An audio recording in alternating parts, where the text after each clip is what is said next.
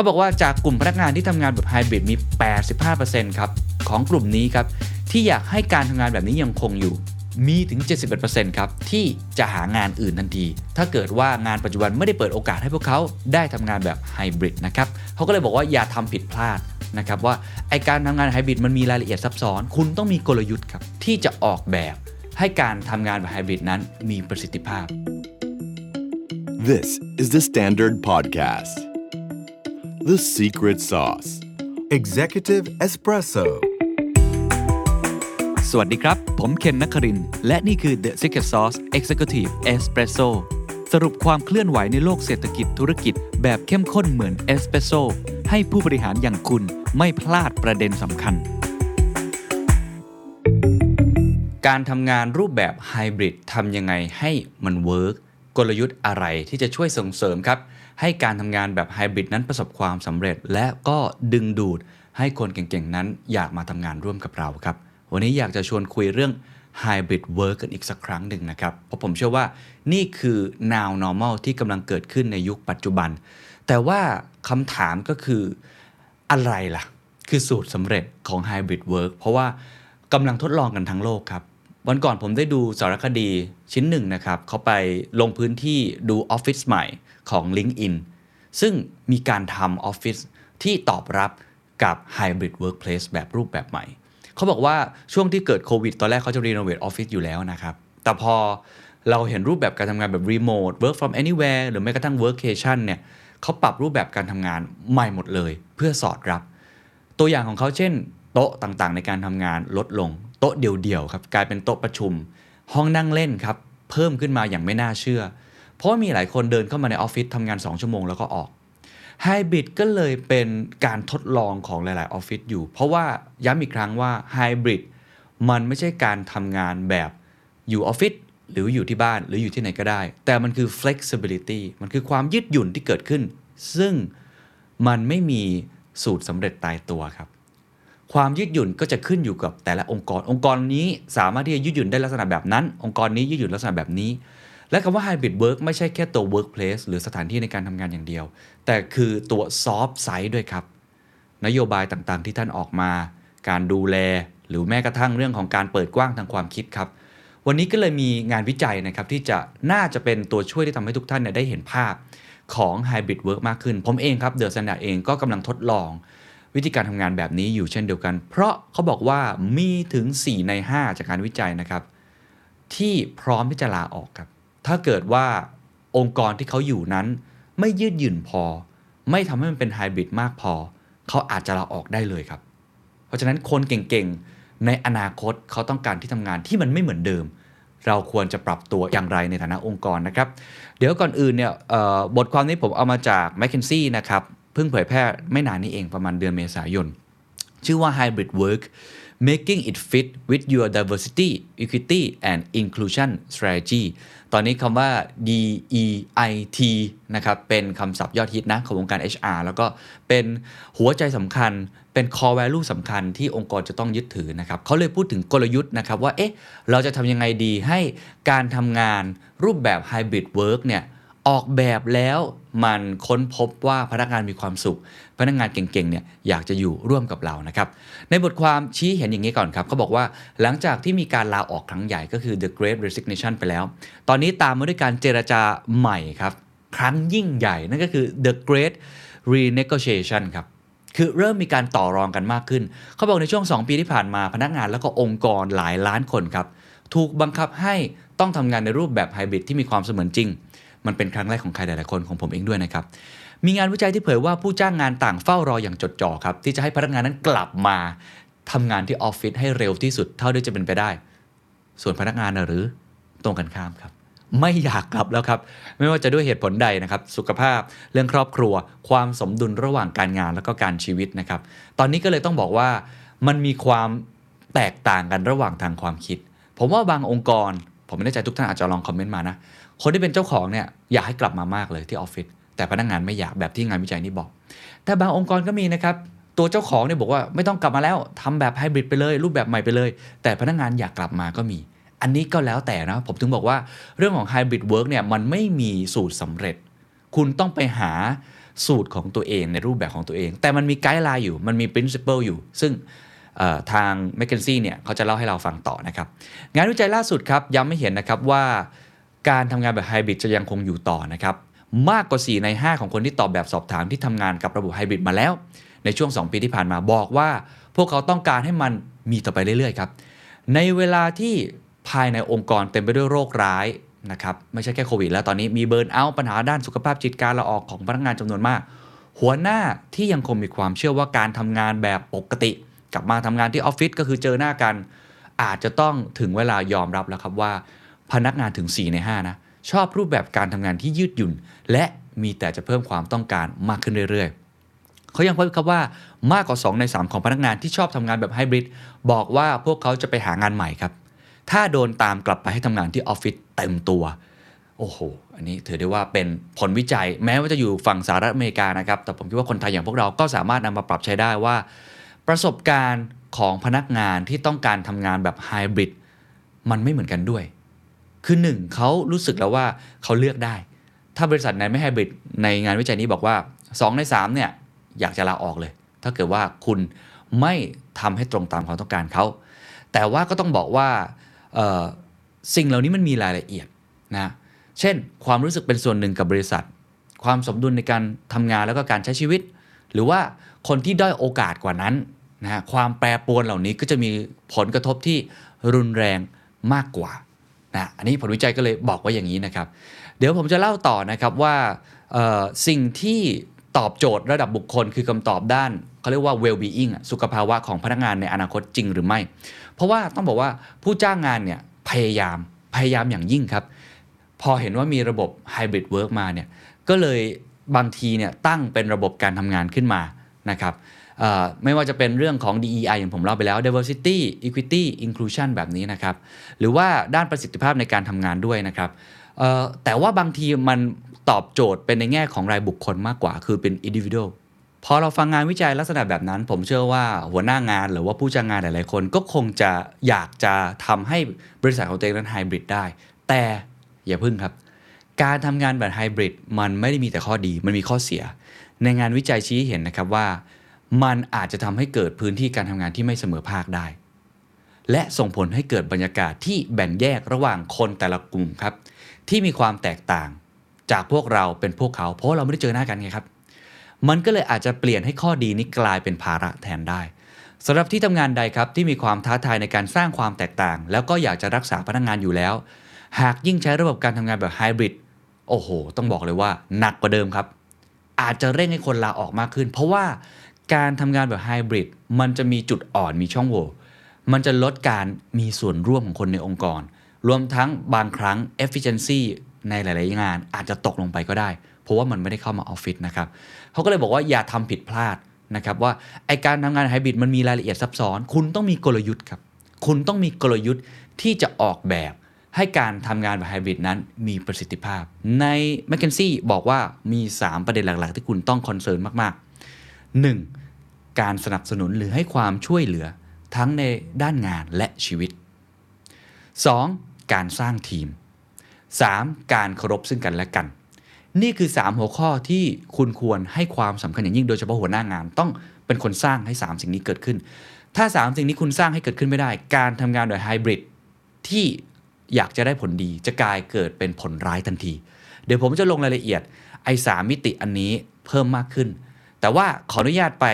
งานวิจัยอันนี้ก่อนครับ ผมคิดว่าเป็นงานวิจัยที่น่าสนใจ เพราะเขาจะสำรวจครับว่าใครกันแน่ครับ ที่ชอบทำงานแบบไฮบริดมากที่สุดอ่อยากรู้ไหมฮะเขาบอกว่าจากกลุ่มพนักงานที่ทำงานแบบไฮบริดมี 85%ครับของกลุ่มนี้ครับที่อยากให้การทำงานแบบนี้ยังคงอยู่ ความต้องการนี้พบได้ในทุกอุตสาหกรรม ทุกพื้นที่และทุกกลุ่มลักษณะของกลุ่มคน ลองไปดูรายละเอียดครับ พนักงานกลุ่มแรกคือพนักงานที่มีความพิการครับ พนักงานที่มีความพิการ มีความต้องการในการทำงานแบบไฮบริดมากกว่าพนักงานที่ไม่พิการอยู่ 11%เช่นเขาอาจจะเดินได้ลำบากต้องนั่งวีลแชร์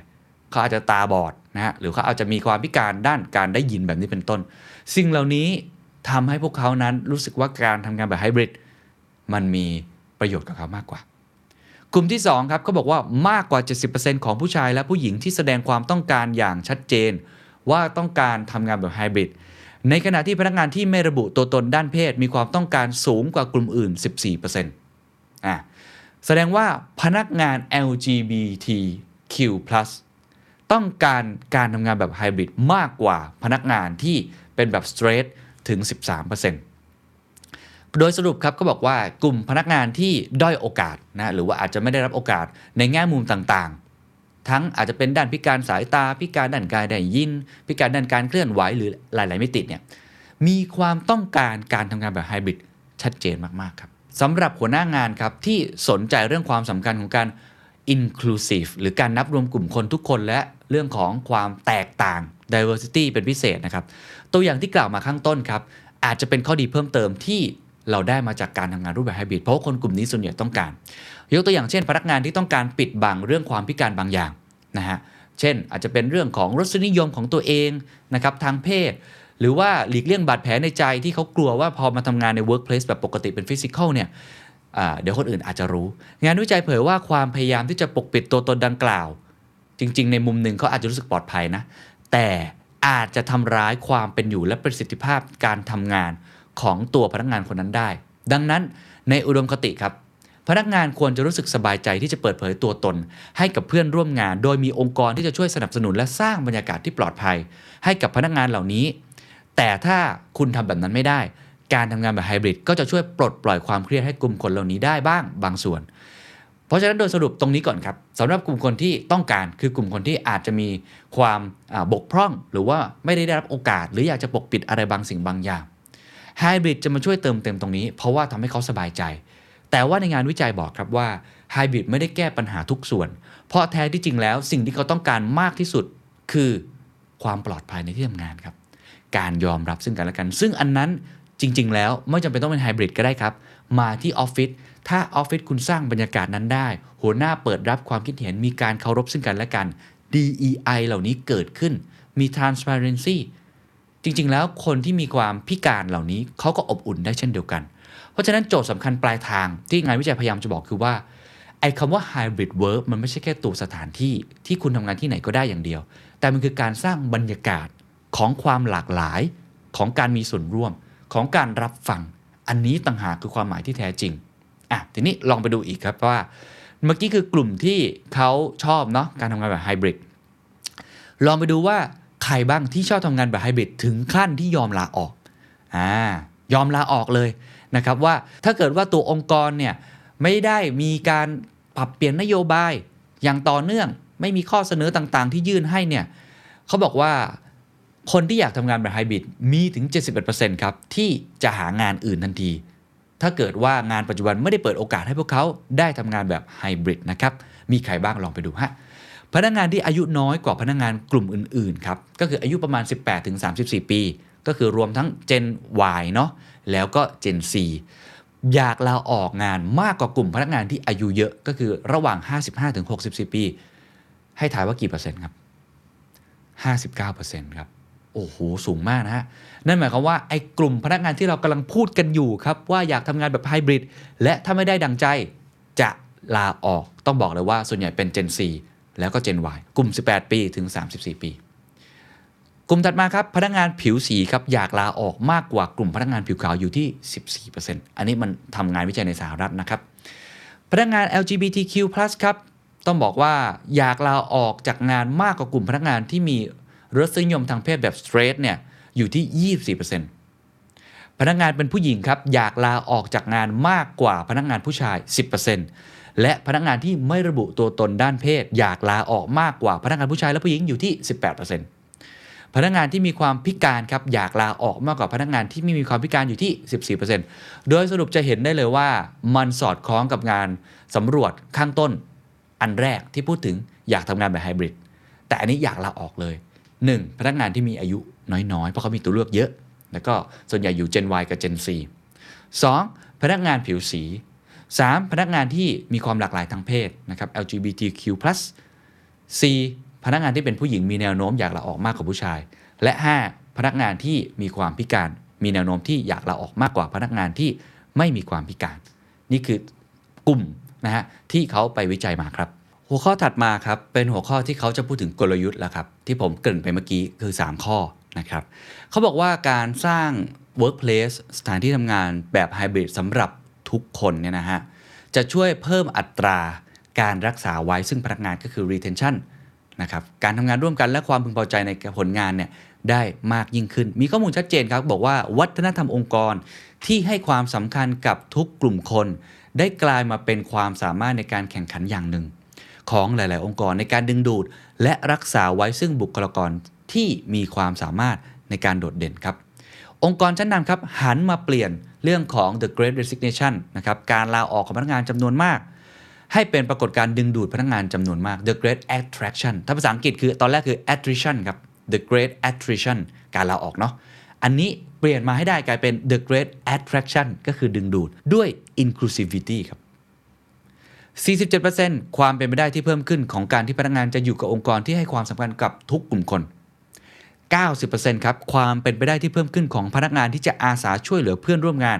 หากพวกเขาได้ทำงานที่นับรวมทุกกลุ่มคนหรือว่า inclusive 7 เท่าครับ คือความเป็นไปได้ที่เพิ่มขึ้นของการที่พนักงานจะระบุว่าองค์กรของตนมีผลประกอบการที่ดี หากองค์กรที่พวกเขาทำงานด้วยนั้น ให้ความสำคัญกับคนทุกกลุ่มครับ เพราะฉะนั้นผมอยากจะเน้นย้ำตรงนี้มาก ๆ ครับทุกท่านว่าคำว่า hybrid work ไม่ใช่แค่เรื่องสถานที่ ไม่ใช่เรื่องของแค่เวลาในการทำงาน หรือความยืดหยุ่นในด้านต่างๆ ในงานวิจัยบอกชัดเจนแล้วครับว่า diversity ครับการเพิ่มความหลากหลาย inclusion ครับการนับรวมกลุ่มคนของทุกคน equity ครับเรื่องของความเสมอภาคความเท่าเทียม transparency ครับความโปร่งใส belonging ความรู้สึกเป็นส่วนหนึ่ง ความรู้สึกเป็นเจ้าของ อันนี้ต่างหากครับ ที่คือหัวใจสำคัญครับ ที่ทำให้รูปแบบการทำงานที่เป็น hybrid work นั้นประสบความสำเร็จ ผมย้ำอีกครั้งไม่ใช่แค่เรื่องของสถานที่ แต่คือเรื่องของการเปิดรับความหลากหลาย การรับฟังการมีส่วนร่วม เขาบอกเลยนะครับว่าองค์กรนะครับที่ทำงานแบบไฮบริดนั้น จะต้องมีการนับรวมกลุ่มคนทุกคน มันถึงจะเป็นองค์กรที่น่าทำงานมากๆ ดังนั้น หัวหน้าในทุกระดับครับ จะต้องเปลี่ยนแปลงตัวเองครับ จะต้อง ตั้งใจฟัง จะต้องตั้งใจที่จะโคชชิ่งและมองความยืดหยุ่นว่าไม่ใช่คำตอบสุดท้าย แต่เป็นส่วนหนึ่งของความคาดหวังที่ยังคงพัฒนาไปได้เรื่อยๆ โดยที่หัวหน้างานควรจะต้องหมั่นแก้ไข ปรับปรุง แล้วก็พัฒนาอยู่เป็นประจำ โดยอาจจะลงลึกไปถึงระดับแต่ละบุคคลก็เป็นไปได้ หัวข้อนี้มันหมายความว่าอะไรครับ มันหมายความว่าการทำงานแบบ hybrid work คือกระบวนการครับทุกท่าน มันคือสิ่งที่ไม่ได้ทำแล้วจบไป หลายคนบอกว่า อะเรียบร้อยละ ฉันปรับและในแง่ของสถานที่การทำงาน ให้มีห้องนั่งเล่นเพิ่มมากขึ้น ฉันปรับแล้วในเรื่องของนโยบายนะครับมีเรื่องของ mental health เข้ามาช่วยละ พอละ ไม่ใช่เลยครับ จากงานวิจัยนี้บอกว่า การทำ hybrid work คือการทำแบบต่อเนื่อง มันคือ continuous improvement คือเป็นกระบวนการครับ ต้องพัฒนาไปเรื่อยๆ เพราะอย่าลืมครับ เวลาเราทำ hybrid work เราทำเพื่อใครครับ เราทำเพื่อพนักงาน พนักงานก็มีการเปลี่ยนแปลงตลอดเวลา ความยืดหยุ่นในวันนี้กับความยืดหยุ่นในอีก 2 ปีข้างหน้าก็ไม่เหมือนเดิมถูกไหมครับ อันนี้จึงเป็นหัวใจที่แมคเคนซี่เขาพยายามจะบอกนะครับว่า เราจำเป็นอย่างยิ่งที่จะต้องมีการเรียนรู้ตลอดเวลาและหมั่นปรับแก้ไขอย่างสม่ำเสมอ คนที่สำคัญที่สุดก็คือหัวหน้างานครับ ที่จะต้องสร้างให้เกิดบรรยากาศแบบนี้ให้ได้ และ ผู้ตอบแบบสำรวจครับทั้งหมดจากงานวิจัยชิ้นนี้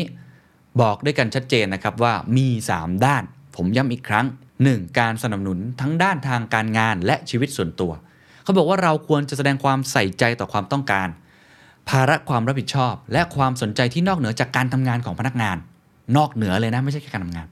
2. การสร้างทีม สร้างเสริมให้เกิดความไว้วางใจ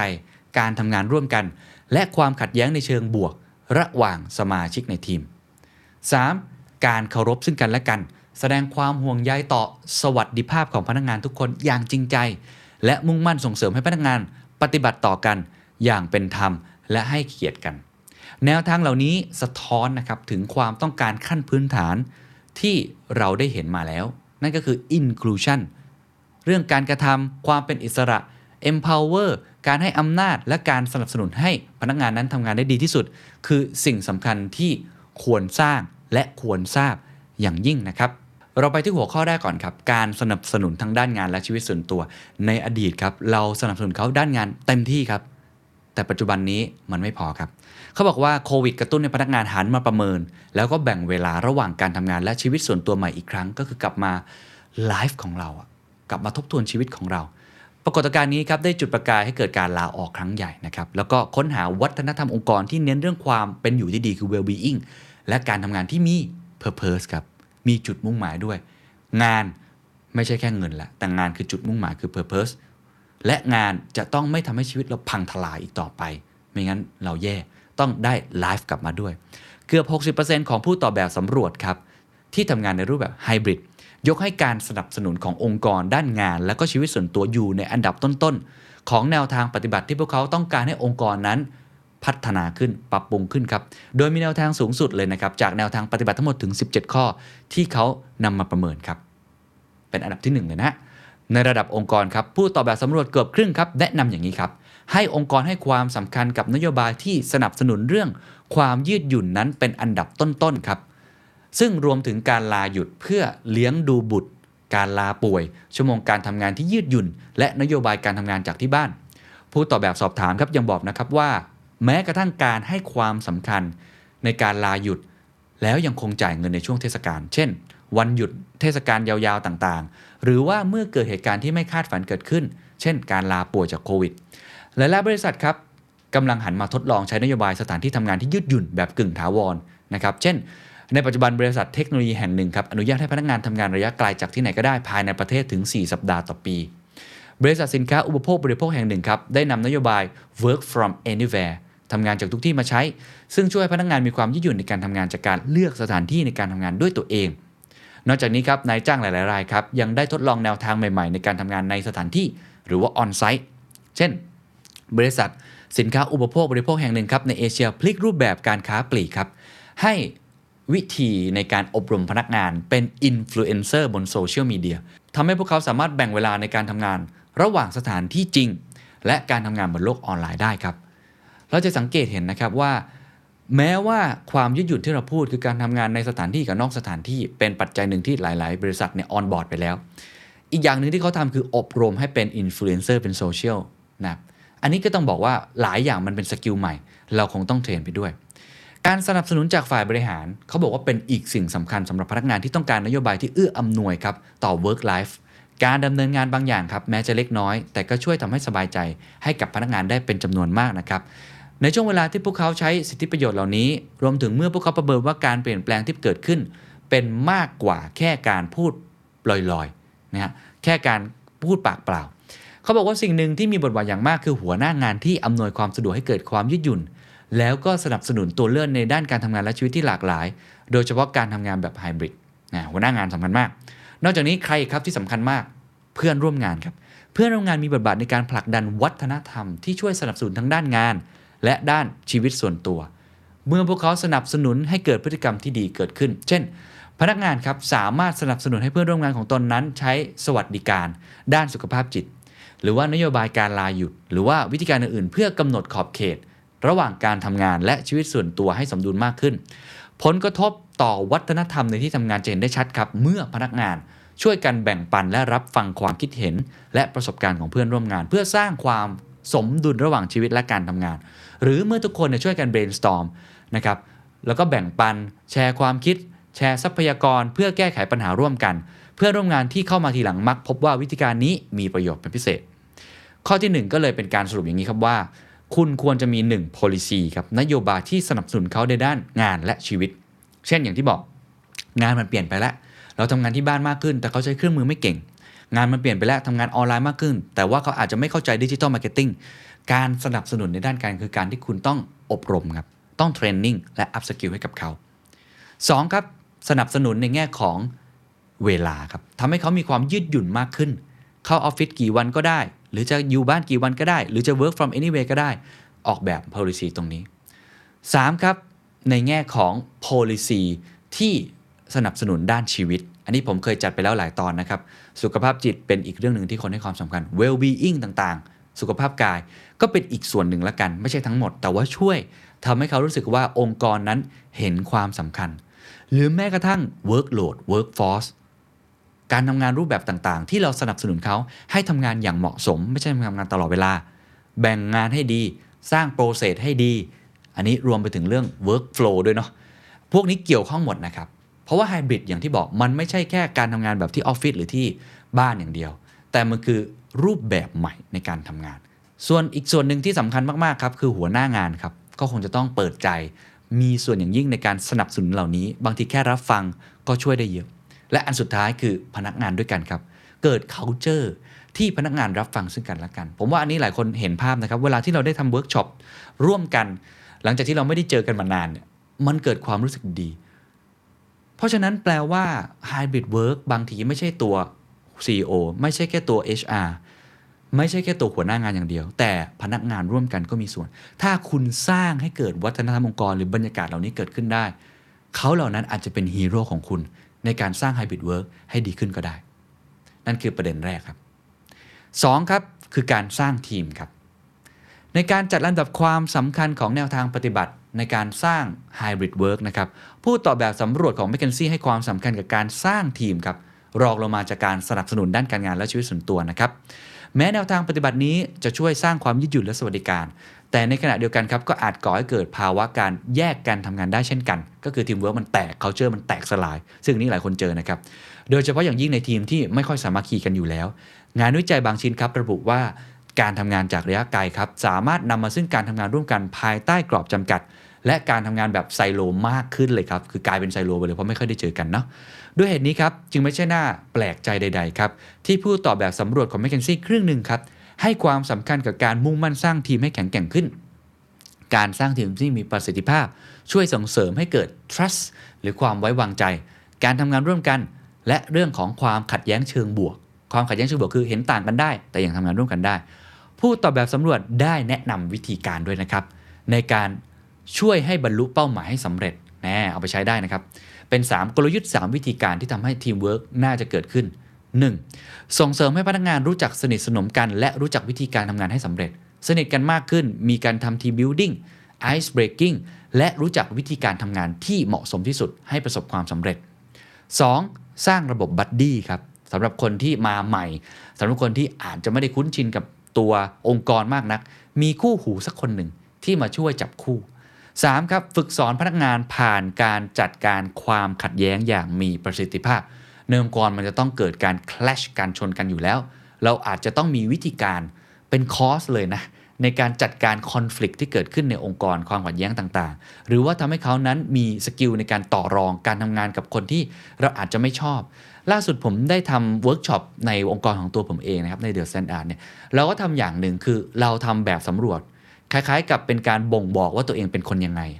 นะครับ เช่น คนคนนี้เป็นลักษณะแบบว่า director ชอบกำกับนะ เป็นคนที่ชอบที่จะมีวิสัยทัศน์ คนคนนี้เป็นคนที่ empathy คนอื่นเก่งมาก คนคนนี้เป็นคน socialize มาก ชอบทำงานร่วมกันกับคนอื่นเยอะๆ แล้วก็แบ่งเป็นกลุ่มออกมาทำให้คนได้เห็นตัวเองว่าตัวเองเป็นคนยังไง พอรู้จักตัวเองปุ๊บมองเพื่อนด้วยครับ ว่าเพื่อนเป็นคนแบบนั้น เราจะได้ออกแบบตัวเองถูก ในเวิร์กช็อปนั้นก็มีการพูดถึงด้วยนะครับว่า ถ้าเกิดเราต้องทำงานกับคนที่เป็น directorเราต้องประชุมกับคนที่เป็น socialize เราต้องประชุมกับคนที่เป็นคนค่อนข้างที่จะ introvert เราควรจะปฏิบัติตัวยังไง มันก็ช่วยการลดความขัดแย้งนะครับมันคือ empathy คนอื่นนั่นแหละครับ กิจกรรมที่ทำร่วมกันเป็นทีม และเปิดโอกาสให้ทุกคนนั้นมีส่วนร่วม จะช่วยสร้างความผูกพัน engage ครับให้พนักงานรู้สึกสนิทสนมกัน และรู้สึกว่าตัวเองนั้นมี value มีคุณค่า การจะจัดกิจกรรมเหล่านี้ ให้มีประสิทธิภาพได้นั้น ผู้จัดกิจกรรมจำเป็นต้องให้ความสำคัญกับรายละเอียดปลีกย่อย เช่น อาหารครับ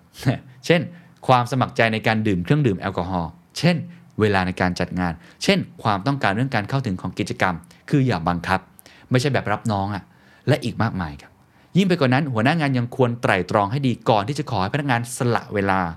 มาร่วมกิจกรรม หรือก่อนที่จะขอความร่วมมือใดๆครับ ซึ่งอาจจะการเป็นการลดทอนความสามัคคีในทีมมากกว่า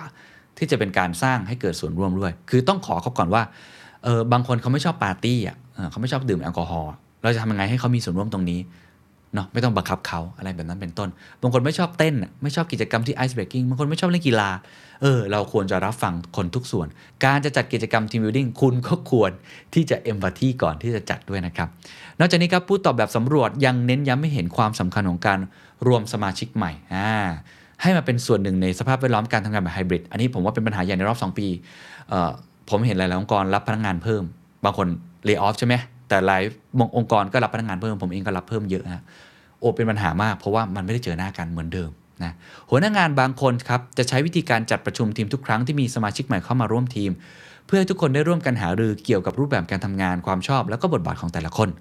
เขายกตัวอย่างบริษัทยาแห่งหนึ่งจัดตั้งระบบบัดดี้ระหว่างพนักงาน เพื่อเพื่อนร่วมงานที่มีประสบการณ์นั้น สามารถติดต่อหาพนักงานใหม่ 2 ครั้งต่อสัปดาห์ เพื่อตอบข้อสงสัยต่างๆ องค์กรด้านการเงินอีกแห่งหนึ่งครับ ใช้วิธีการจัดกิจกรรมจิบกาแฟ พูดคุยกันทุกสัปดาห์ภายในกลุ่มพนักงานใหม่ และตัวแทนของบริษัทเพื่อทำลายระบบไซโลอ่าอันนี้ก็เอาไปปรับใช้ได้นะครับ ข้อที่ 3 ครับ ที่เป็นแนวทางปฏิบัติที่ผู้ตอบแบบสำรวจให้ความสำคัญเป็นอันดับที่3ครับคือการให้การเคารพซึ่งกันและกัน เขาบอกว่าการทำงานไฮบริดเนี่ยการโต้ตอบแบบตัวต่อตัวมันจะลดลง เฟส to เฟสมันจะหายไป การสื่อสารย้อนหลังจะกลายเป็นเรื่องปกติมากขึ้น ส่งผลให้พนักงานรู้สึกเชื่อมถึงพนักงานอื่น ๆ หรือเพื่อนร่วมงานยากขึ้นมากเลย แล้วก็เกิดความผิดพลาดในการสื่อสารนะครับ miscommunicate เพียบเลย ผู้ตอบแบบสำรวจของ m c k เคนซี่อาจเคยประสบเหตุการณ์ในลักษณะดังกล่าวมาก่อน จึงระบุให้การทำงาน ต้องให้ความสำคัญกับการเคารพซึ่งกันและกันนั้น เป็นแนวทางปฏิบัติที่สำคัญที่สุด อันดับที่ 3เขาให้นิยามของการเคารพซึ่งกันและกันแบบนี้ครับว่า มันคือการแสดงความห่วงใยอย่างจริงใจ ต่อสวัสดิภาพของพนักงานทุกคน และความมุ่งมั่นในการส่งเสริมให้เกิดการปฏิบัติตัวต่อกันอย่างเป็นธรรม และให้เกียรติกัน